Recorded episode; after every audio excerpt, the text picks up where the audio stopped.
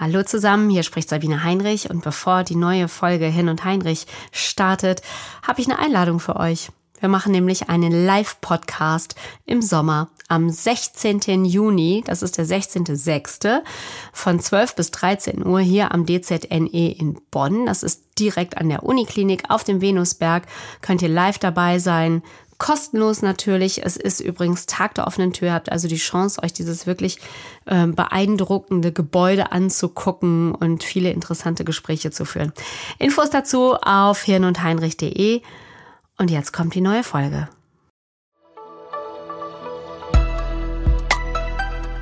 Hirn und Heinrich, der Wissenspodcast des DZNE.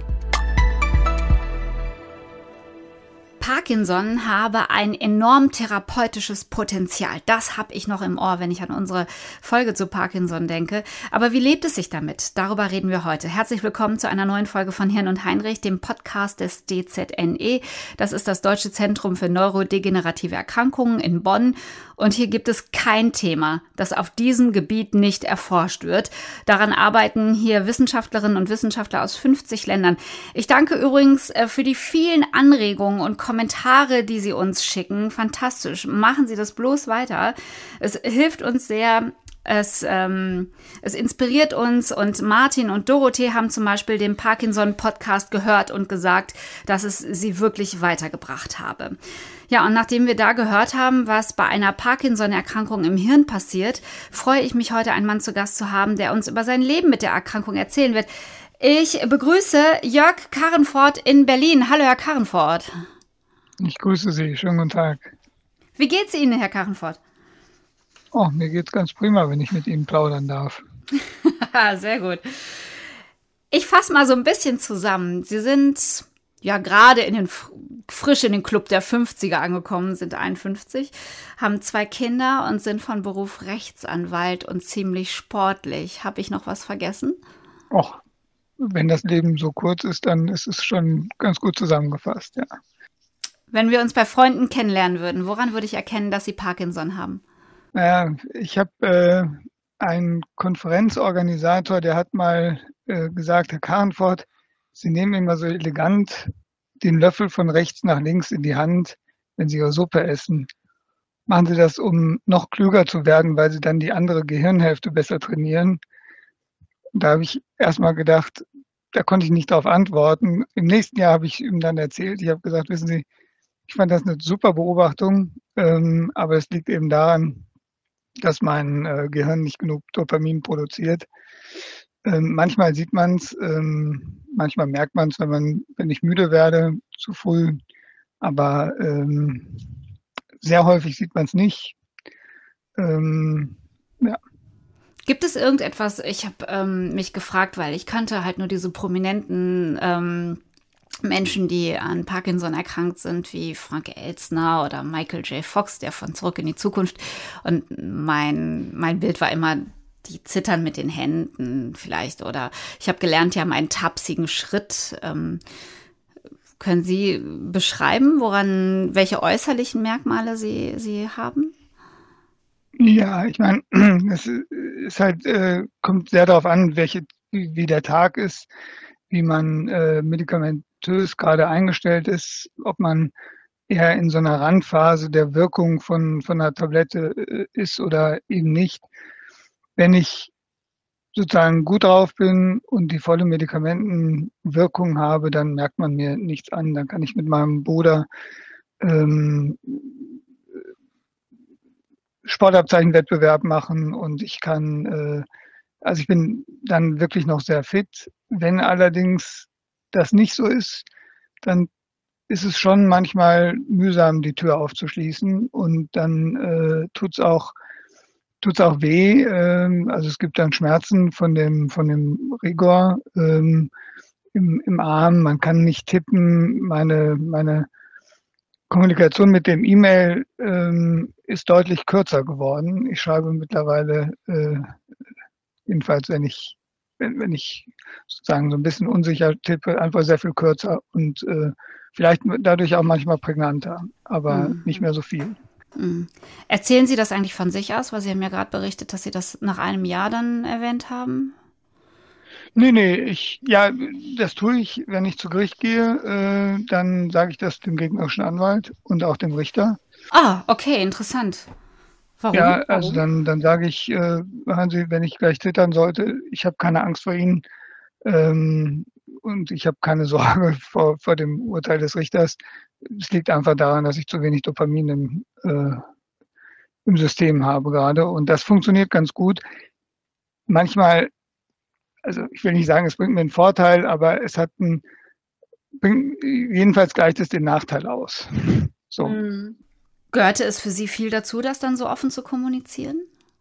Ja, das hat schon gedauert. Ähm, nicht, also die, da braucht man Zeit zu, ähm, und manche verstecken das sehr lang. Äh, die Entscheidung, da offen mit umzugehen, war die beste oder eine der richtig guten Entscheidungen meines Lebens, ähm, weil das echt befreit hat. Ähm, und äh, die ja, gerade in so einem Beruf wie Wirtschaftsanwalt, ich habe halt viel mit Leuten zu tun, die ähm, auf einem sehr ähm, strengen Zeitplan arbeiten, die High Performance gewohnt sind. Und ähm, ich fahre ganz gut damit. Ich, also ähm, und das wissen viele meiner Mandanten und Mandantinnen und das ist eine, ähm, es hat mir im Ergebnis nicht geschadet. Äh, ich habe mich stark weiterentwickeln können als Anwalt, ähm, trotz der äh, sieben Jahre Parkinson jetzt.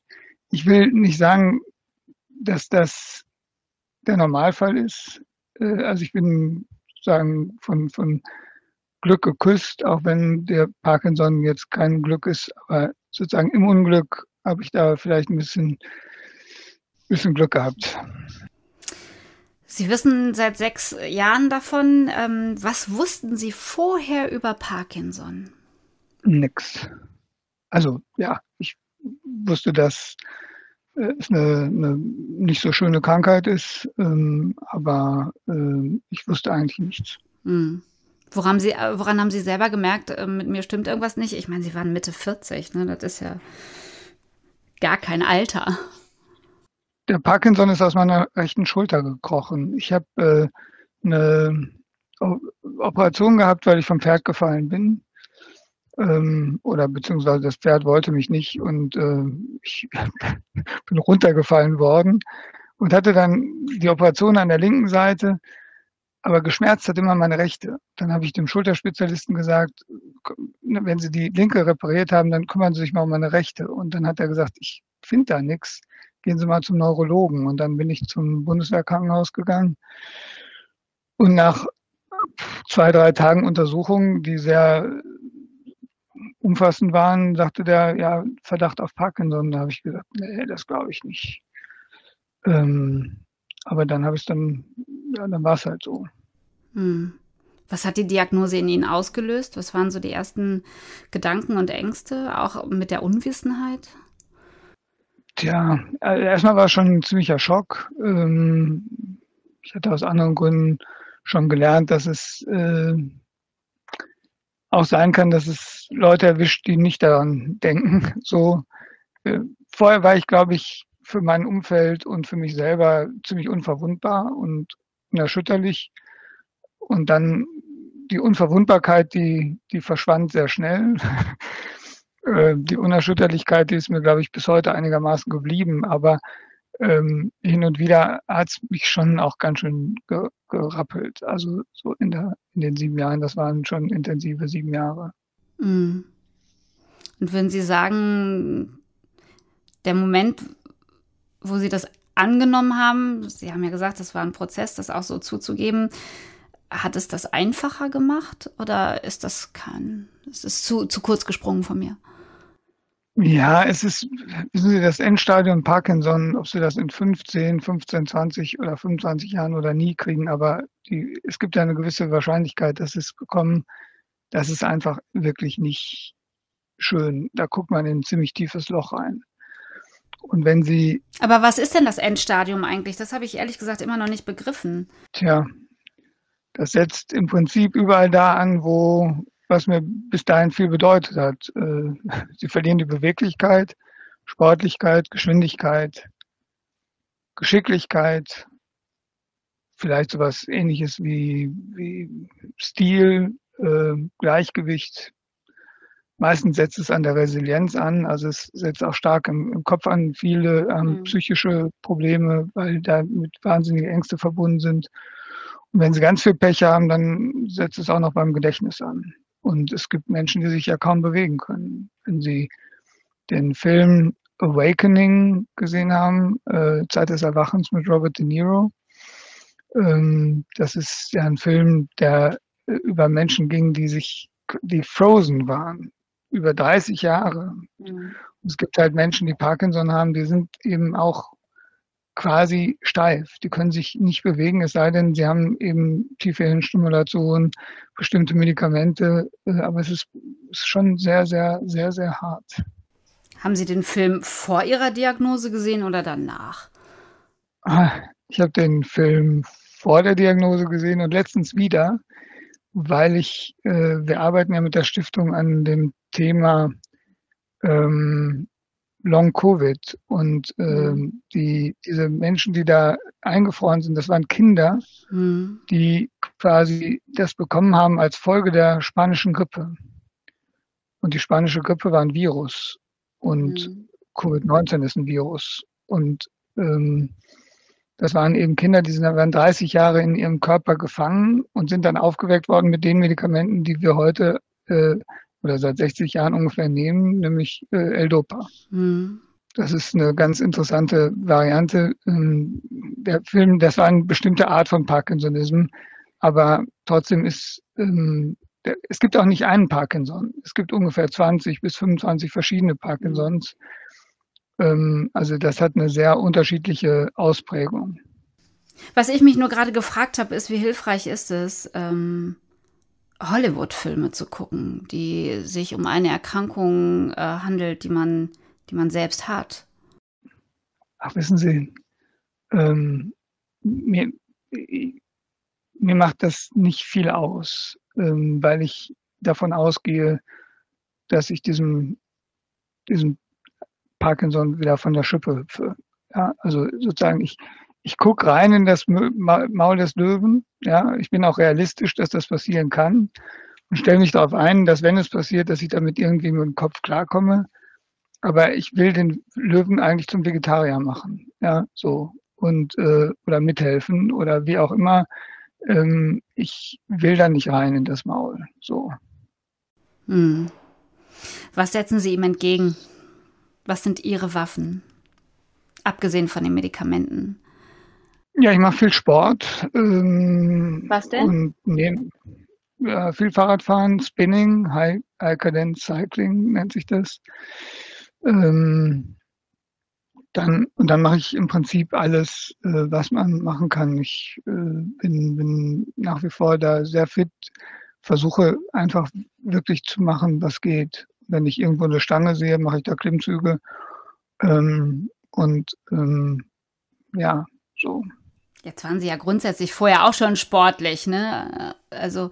Ja, klar, das fällt mir natürlich leichter, weil ich in ein, in ein Bewegungsschema komme, was mir nahe liegt. Ja, ich habe äh, und ich versuche mich gut zu ernähren, so relativ gut. Das könnte man sicherlich besser machen. Ähm, und, und ja, ansonsten versuche ich gut zu leben und ähm, den, den Kopf oben zu halten. Ich glaube, dass ähm, es gibt viele, die versuchen zu schnell sich nur auf den Parkinson einzustellen. Ich lebe ein Leben weitgehend auch versuche das ohne Parkinson zu leben. Selbst wenn es mir mal schlecht geht, versuche ich einfach nicht dran zu, so stark dran zu denken und das hilft. Ja, wenn Sie da dann denken die ganze Zeit, dann zittert es einfach noch mehr. Ja. Wir haben im letzten ähm, Podcast gelernt, dass ähm, halt auch mit Medikamenten viel getan werden kann. Ähm, wo stehen Sie da? Tja, wissen Sie, ich versuche so wenig wie möglich zu nehmen, aber ich muss schon ein bisschen was nehmen. Äh, aber ähm, der Sport hilft auch nach meiner Erfahrung und nach dem, was viele sagen, gegen die Nebenwirkungen der Medikamente. Die Nebenwirkungen sind äh, bei manchen sehr fies ähm, kann man sagen. Und ähm, wir machen da auch eine Studie jetzt dazu, zu, zu solchen Themen. Es kann da zu Zwangsstörungen kommen und zu Spielsucht. Es gibt Menschen, die, ähm, die mir auch bekannt sind, die wirklich vieles, vieles verloren haben in ihrem Leben. Äh, nicht aufgrund der, des Zitterns oder der Steifigkeit, sondern aufgrund der psychologischen Folgeerkrankungen ähm, oder Folge, Folgen, die sich daraus entwickeln, entweder aus der Depression oder aus so Zwangsstörungen heraus. Und das wird bislang noch nicht, finde ich, hinreichend beachtet. Ja. Da sind wir eigentlich auch schon bei Ihrem Engagement. Ähm, Sie, Sie haben eine Stiftung gegründet ähm, und, und engagieren sich sehr, ähm, formulieren politische Forderungen. Was war das für ein Grundgedanke in Ihnen zu sagen, ich gehe diesen einen Schritt jetzt noch weiter, weil das kostet ja auch Energie und Lebenszeit und Sie sind Wirtschaftsanwalt, äh, da performen Sie auch nicht nur halbtags. Tja, ich habe früher gelernt, also es ging mir mal wirklich auch, auch psychisch nicht gut mit der Krankheit und dann habe ich viel die, die Bergpredigt gelesen. Ähm, hatte auch sozusagen anderen Grund, das zu tun. Und da gibt's ja diese, dieses, diese wichtige Botschaft drin, dass man tut, was man tun kann und akzeptiert, was man nicht ändern kann. Und es gibt kluge Menschen, die sagen, die haben dann ergänzt, äh, wichtig ist es, so weise zu sein, zu wissen, was, was man kann und was man eben nicht kann.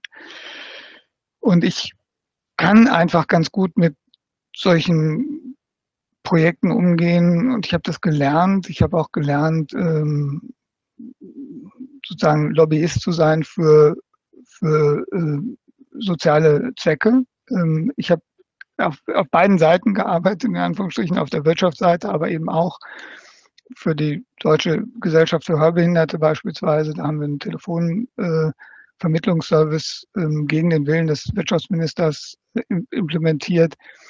Ähm, und das sind so Dinge, ich habe, da habe ich gedacht, Mensch, da kann ich vielleicht was einbringen in, in das äh, Thema, weil anders als die AIDS Patienten, die haben damals eine richtige Kampagne gemacht. Ja, die, die, die AIDS-Leute, die haben sich gekettet an die Pharmatüren. Ja, die haben sich wirklich wirklich angekettet. Die sind auch übel stigmatisiert worden, ja. Also das äh Wahnsinn, ja. Aber ja. was meinen Sie, wie Parkinson-Leute stigmatisiert sind und wie die sich selber stigmatisieren? Viele gehen nicht raus zum Einkaufen. Sie sehen die nicht auf der Straße, weil die sich nicht trauen. Und das ist ganz bitter, dass sie sich nicht trauen, weil es gar, überhaupt gar keinen Grund gibt, mit dem Zittern nicht rauszugehen. Aber ich habe das schon erlebt. Du, du stehst an der Kasse und hast mal nicht einen guten Tag und dann dauert das einfach länger und dann meckern die da an der Kasse. Und dann muss man eben schon sagen, wissen Sie was, jetzt halten Sie mal den Mund. Ich habe meinen Grund, wieso das so lange dauert und wenn Sie wollen, können wir gleich mal reden. Das können Sie laut sagen, dann wird die Peinlichkeit dreht sich dann um. Aber die Chutzpe müssen Sie haben. Ich wollte gerade sagen, also. Ja, so. Und, und äh, das ist eine, eine ähm, und die Stigmatisierung, die ist nicht, die ist, die ist, die ist da, wenn man sie, sie fühlt. Und wenn man sie nicht fühlt, dann kann man was dagegen tun. Aber das, das bedarf viel. Ja, so. Mhm. In dem Moment, wo ich rausgehe und sage, ich, ich habe das, mir geht's trotzdem, ich bin ein vollwertiger, sozusagen, ich kann alles tun, ich bin gerade im mhm. Kopf ähm, und, und, und arbeite weiter. Und ähm, wenn ich zittere, ist das nicht schlimm, dann kann ich ähm, dem natürlich was entgegensetzen. Was haben Sie mit Ihrem Verein schon erreicht, außer eben Präsenz und, und äh, dass Sie auffallen? Also wir, wir, wir machen verschiedene äh, Dinge. Wir wollen einerseits ähm, Aufmerksamkeit schaffen. Da haben wir sicherlich das eine oder andere erreicht von Zeitungsartikeln. Eine spektakuläre Rad Radtour haben Sie gemacht. Das fällt natürlich auf, wenn so viele Leute auf dem Fahrrad unterwegs sind. Das haben Sie im vergangenen Jahr gemacht.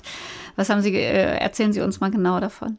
Ja, das war spektakulär, weil es eine, eine wahnsinnig tolle Atmosphäre war zwischen den Menschen mit Parkinson. Ähm, und es gab da welche, die können kaum laufen, also sozusagen gehen. Ähm, aber wenn die auf dem Fahrrad sitzen, da gibt es bestimmte Gründe, warum der Kopf ähm, bei so ein, gleichmäßigen Bewegungen besser funktioniert. Auf dem Fahrrad waren die kaum einzuholen. Ja, das war irre. Und ähm, diese Atmosphäre zu sehen zwischen Leuten, wir hatten sozusagen Kollegen dabei, die so, so eine Be Begegnung noch nie hatten. Und, ähm, und dann eben die, die, es war eine ganz tolle Atmosphäre. Ähm, und, und alle, also da war eine Gruppe von Flux Radio dabei, die haben uns begleitet. Das ist, die haben so ein Racing-Team. Ähm, und die haben gesagt, dass es für etliche eine life-changing Experience gewesen sei. Die arbeiten jetzt weiter an dem Thema Gesundheit und Fahrradfahren. Und das war tatsächlich für viele eine life-changing Experience. War eine spannende, spannende Situation. Ja, ich habe äh, den YouTube-Film dazu gesehen. Ähm, was mir besonders aufgefallen ist, war so diese positive Erschöpftheit in den Gesichtern. Äh, nicht äh, vom Leben oder von der Erkrankung, sondern von dieser Fahrradfahrt. Und dass das am Ende eigentlich auch ähm, geeint hat, dass es eben nicht nur Betroffene waren, sondern auch, auch nicht Betroffene. Und äh, da war so eine, so eine Zufriedenheit und so, eine, so ein Glück im Gesicht. Ja, es war toll, weil Manche konnten dann auch irgendwann nicht, die hatten sich übernommen und dann haben wir die eingesammelt mit dem Bus.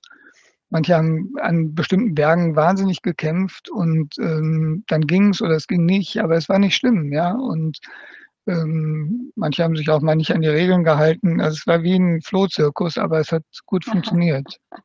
Kommen wir zum politischen Teil Ihrer Arbeit. Ähm, wir sind ähm, es ist April 2021. Wir sind seit über einem Jahr in, in der Pandemie. Und ähm, gerade geht es um, um, um die Impfkampagne, die einfach gezeigt hat, wie schnell es gehen kann, einen Impfstoff zu entwickeln. Also hm. vom Reagenzglas über ähm, Zertifizierung, bis es dann im, endlich im Arm ist. Ähm, wenn Sie sich das anschauen und die Wissenschaft rund um, um Parkinson, was fällt Ihnen dabei auf? Tja, ähm, das Teil des Todes. Nennen, ja, wir nennen das äh, das Teil des Todes. Äh, das habe ich gelernt von Herrn Professor Nick Kotterer vom DZNE, dass es sowas gibt. Und ähm, wir haben das direkt aufgenommen. Ähm, das nennt sich den das ist die, der Verlust, der entsteht aus der Grundlagenforschung in die Umsetzung in die Praxis. Mhm. Und Sie müssen sich das so vorstellen, wenn Sie ein Krebsmedikament ähm, als Biotech-Unternehmen oder Pharmaunternehmen äh, auf den Markt bringen wollen, geht das relativ schnell. Sie können relativ schnell Tests machen. Sie kommen gut an äh, Probanden, an äh, Testpersonen rein ähm, und das, Sie haben schnelle Ergebnisse. Wenn Sie Parkinson erforschen wollen, brauchen Sie einen langen Atem. Das heißt, äh, Sie brauchen mehr Geld und da sind viele große Studien gescheitert ähm, von äh, Pharmaunternehmen in diesem Bereich. Ähm, warum die gescheitert sind, man, manchmal fragt man sich, warum die das überhaupt gestartet haben. Ähm, Kein wirtschaftliches Interesse am Ende, ja? Nein, nein, äh, aber die, da waren Studien dabei, wo man denkt, die können gar nicht funktionieren. Selbst für mich als Anwalt waren die irgendwie nicht plausibel, aber sie haben, sind halt gemacht worden, aus welchen Gründen auch immer. Ähm, und es ist viel symptomatisch geforscht worden. Ähm, wir haben ein Gutachten äh, in Auftrag gegeben bei einer sehr renommierten ökonomischen äh, Beratungsfirma und die sind zu dem Ergebnis gekommen, dass es Indikationen gibt für ein Marktversagen in diesem Bereich. Also kausale Forschung, das heißt heilende Forschung äh, für Neurodisorders oder Parkinson und MS, Alzheimer, Demenz. Ähm, und wenn es so ein Marktversagen gibt oder Anzeichen dafür, dann muss der Staat in die Bresche springen und äh, möglicherweise das Delta zwischen dem, äh, was erforderlich ist, um damit die Privatwirtschaft das Geld in die Hand nimmt, um anwendungsbezogene Therapien zu entwickeln, mhm. vielleicht staatlich stellen. Und ähm, die ähm, und das ist das, wofür wir jetzt unter anderem eintreten. Ähm, wir wollen im Prinzip dieses, dieses, diese strukturellen Probleme, die es da gibt, versuchen mit Anreizsystemen ähm, und, und sowohl privat als auch staatlich zu, anzugehen. Aber warum soll der Staat das tun? Weil ähm, der Staat ein Rieseninteresse daran hat, dass kausal an neurodegenerativen Erkrankungen geforscht wird. Weil es immer mehr werden, weil sie die Kassen belasten? Weil es immer mehr werden. Es gibt, genau, es gibt, gab schon vor der Pandemie ein Buch, was geschrieben werden, oder zwei Bücher, die den Titel hatten, die Parkinson-Pandemie. Ähm, weil es sozusagen Parkinson zunimmt und das gilt auch für Demenz und, und die anderen Neurodisorders. Mhm. Ähm, es gibt bestimmte Gründe, Gifte, Umweltgifte und sonstiges, warum diese Krankheiten zunehmen zurzeit. Und sie werden noch weiter zunehmen, wahrscheinlich infolge der Covid-19-Krise. Und diese Krankheiten sorgen immer dafür, dass sie lange Zeit Leute haben in Pflege mit starken Belastungen für die gesamte Familie. Und wenn, sie, wenn wir das nicht kausal in den Griff kriegen, dann wird es irgendwann einen Pflegenotstand geben, so wie es jetzt einen Intensivbettennotstand gibt. Mhm. Und deswegen hat der Staat ein großes Interesse, auch die Krankenkassen meines Erachtens, dieses Thema anzugehen. Und bislang ähm, ist das immer so dahingewabert. Ähm, ich weiß nicht warum. Ähm, aber ich glaube, zurzeit entsteht so ein bisschen so eine Unruhe in der Szene, sowohl bei den Forschern als auch bei den Patientenverbänden. Und die versuchen wir zu nutzen. So. Äh, eine Sache muss ich nochmal nachfragen, Herr Karrenfort. Sie sagen, hat der Staat ein Interesse, hat er oder sollte er haben? Ich, das ist eine gute Frage. Ähm, ich glaube, es ist noch nicht so auf dem Schirm ähm, die, die Geldmittel, die zurzeit investiert werden in, in den Bereich neurodegenerative Erkrankungen, sind ähm, also jedenfalls in Europa äh, erbärmlich im Verhältnis zu vielen anderen äh, schweren Sachen. Und wenn Sie das ins Verhältnis setzen zu dem, was in Amerika in dem Bereich passiert, ähm, dann sind die Amerikaner uns so, so way ahead, ähm, weil die das Potenzial viel stärker sehen, äh, das Negativpotenzial. Und da gibt es große Unternehmer, die sich da einsetzen und, und daran arbeiten. Wir werden sehen. Aber es gibt wunderbar, es gibt ganz tolle Forscher hier in diesem Bereich, um das nochmal dazu zu sagen. Es gibt ja, wirklich gute äh, Grundlagenforscher. Ja, ich frage ich frag mich, wie das aussehen könnte, wie eine Unterstützung des Staats aussehen könnte, jenseits von immer ähm, ähm, äh, Anträge für Geld zu schreiben, ob man nicht ähm, klarer sagen muss, wir setzen einen, einen noch viel stärkeren Schwerpunkt in der Forschung. Ähm, wir bilden Menschen aus, die sich gerade in diesen Bereichen, wir haben darüber auch schon gesprochen, bei äh, Demenzerkrankungen ähm, spezialisieren können.